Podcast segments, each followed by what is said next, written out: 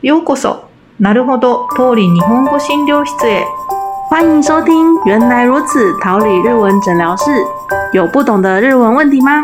桃李日文诊疗室云端看诊中，每次一题分析说明，让老师慢慢说给你听。老师，请问请问はい、何ですか？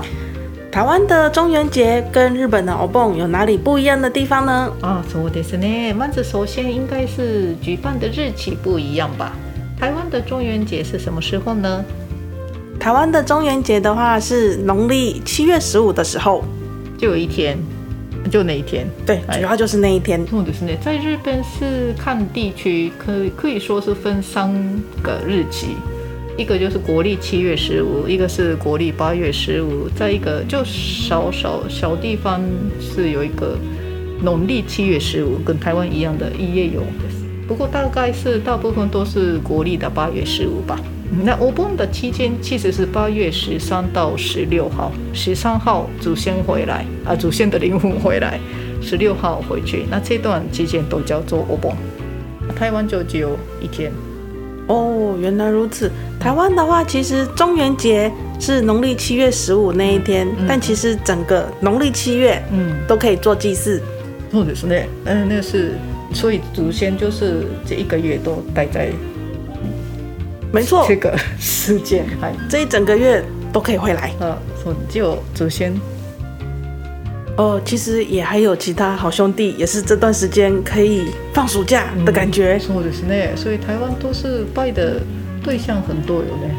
嗯，主要的话就是家里的祖先跟好兄弟。嗯，那、嗯啊、台日本的お盆は都拜的对象是只有祖先而已，祖先灵魂。所以八月十三回来。啊，就是那做什么呢？就是这个お盆的时候做什么的？是那八月十五先在玄关。烧烧小小小呃烧小小的火啊，这个就是指引方向，就是祖先不要迷路，就回来家里哦的意思。那有有人是还之前就事先就先去扫墓，就跟祖先说快お盆到了，赶快回来这样啊，这个是不一定。然后就在拜的时候，就在家里弄一个特别的专门摆贡品的那个桌子吧，然后就在上面就。也准备了啊，每天贡品，就这个十三、十四、十五、十六这四天都是每天准备贡品。那贡品大概都是蜡烛、香、花，还有干净的水跟吃的东西。啊，台湾好像拜更多呢，准备要更多，对不对？台湾的中元节拜拜的话更丰盛哦。嗯，只要是想得到的吃的东西、用的东西都可以拜。啊，用的东西呢？对，没错、哦。这这个应该日本没有的部分吧？嗯。啊，然后台湾台湾有摆花吗？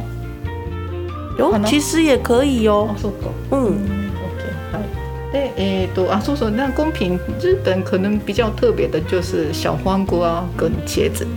啊，小黄瓜跟茄子的意思就是。这个是给祖先做的交通工具。那小黄瓜是代表是马啊，茄子是代表牛啊，都是个要怎么做是，诶，是个免洗筷插插在这个小黄瓜跟茄子，就当做它的脚吧。可以想象到什么形状吗？嗯，像动物的形状吗？そうそうそうそう。で、まあ小黄瓜是细细长长，就是代表马啊。马是比较快，所以是这个是祖先要回来的时候，请他坐，就赶快回来，就是赶快回来的意思。然后牛是走得比较慢，所以是牛是祖先要回去的时候，就请他坐这个马牛，就慢慢回去。这样哦、嗯，快点回来，再慢慢回去的意思。そうですそうです。嗯，对，要回去的那个十六号祖先大概中午左右就回去了，那个时候就就是。烧小小的花就送他啊，这个送啊送他的这个火叫做送り火啊，这个送り火最有名的就是在京都的五山の送り火，应该有看过じゃないかな。嗯，京都的送り火就是在京都的五座、嗯、五座山，就是山上做一些就大字啊、苗字啊，然后就这个大的字，なんていうの？